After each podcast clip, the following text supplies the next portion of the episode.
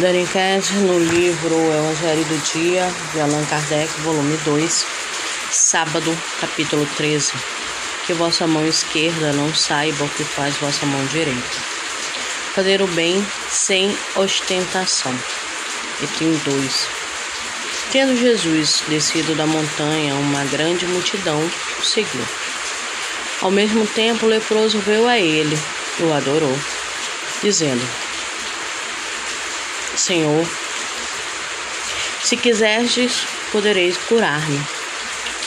Então, estendendo a mão, Jesus o tocou e lhe disse: Eu quero, sede curado. E no mesmo instante a lepra foi curada. Em seguida lhe disse Jesus: Não conteis isto a ninguém, mas ide vos mostrar aos sacerdotes e oferecei o donativo prescrito por Moisés, a fim de que isso lhes sirva de testemunho. Mateus capítulo 8, versículo de 1 a 4. Os infortúnios ocultos, item 4. Nas grandes calamidades públicas, a caridade logo se manifesta, e então vemos nobres movimentações para remediar os desastres. Mas, paralelamente a esses infortúnios, há milhares de tragédias pessoais que nos passam despercebidas. A exemplo das pessoas que jazem no leito de dor sem se queixarem. São esses desafortunados discretos e ocultos que a verdadeira generosidade sabe descobrir, sem esperar que venham pedir ajuda.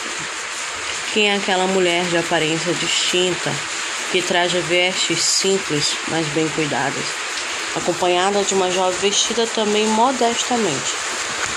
Ela entra numa casa paupérrima, onde sem dúvida é conhecida, pois é recebida na porta com respeito. Aonde ela vai? Sobe até o sótão, onde mora uma mãe de família cercada de crianças. A sua chegada, a alegria brilha naqueles rostinhos magros, porque a bondosa senhora vem abrandar as suas dores trazendo o que lhes falta, acompanhado por doces e consoladoras palavras que lhe permitem aceitar o benefício sem se sentirem envergonhados, pois eles não são mendigos. O pai está no hospital e durante esse período a mãe não consegue prover as necessidades da família. Mas graças àquela senhora, as pobres crianças não passarão fome nem frio irão à escola bem agasalhada e as menorzinhas serão amamentadas no seio da mãe. Se houver doente entre elas, a bondosa senhora tratará de providenciar o cuidado necessário.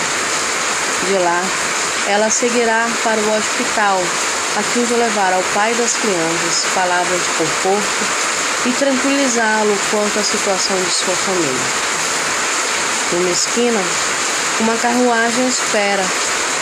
Dentro dela parece haver uma verdadeira mercearia com tudo que é necessário aos seus protegidos, aos quais visita um após o outro. Ela sequer lhe pergunta qual é a sua crença ou sua opinião, porque para ela todos são filhos de Deus. Quando termina as visitas, diz a si mesmo: Comecei bem dia. Qual é o seu nome? Onde mora? Ninguém sabe. Para os infelizes, seu nome não importa. O que lhe interessa é que ela é o anjo da consolação, pois à noite uma sinfonia de bênçãos se eleva por ela até o Criador. Católicos, judeus, protestantes, todos a bendizem. Por que se veste de maneira tão simples?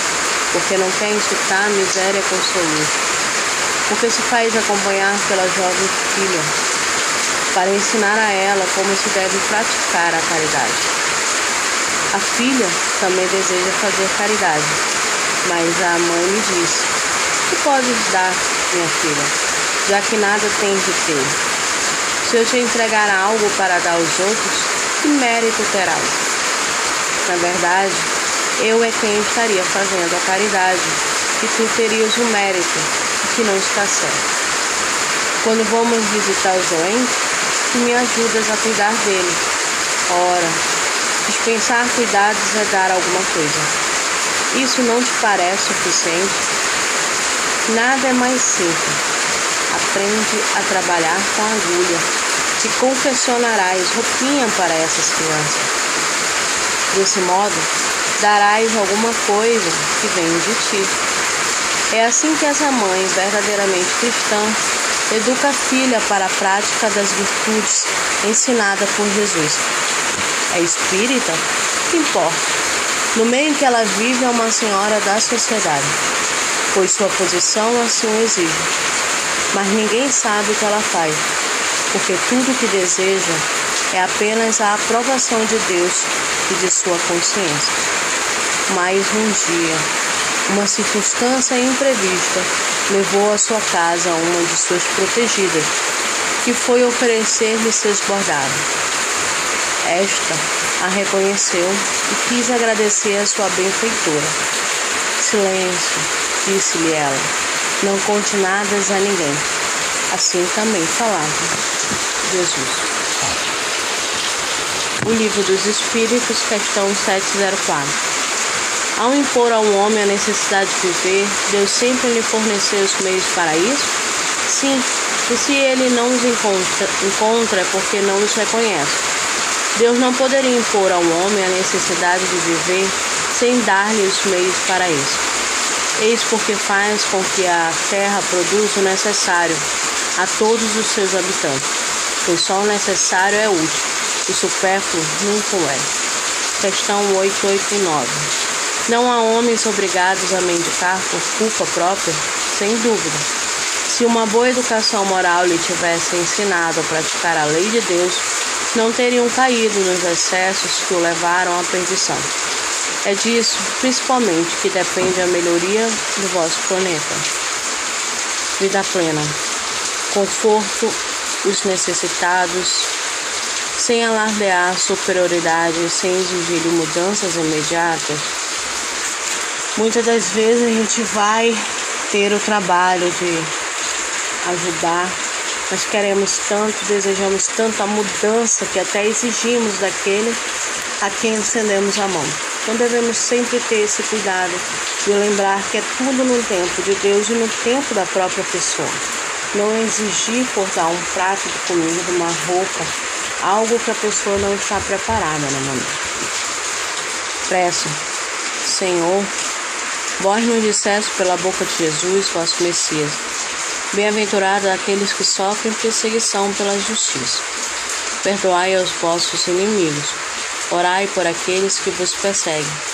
E ele mesmo nos mostrou o caminho, orando os seus algozes. Que assim seja.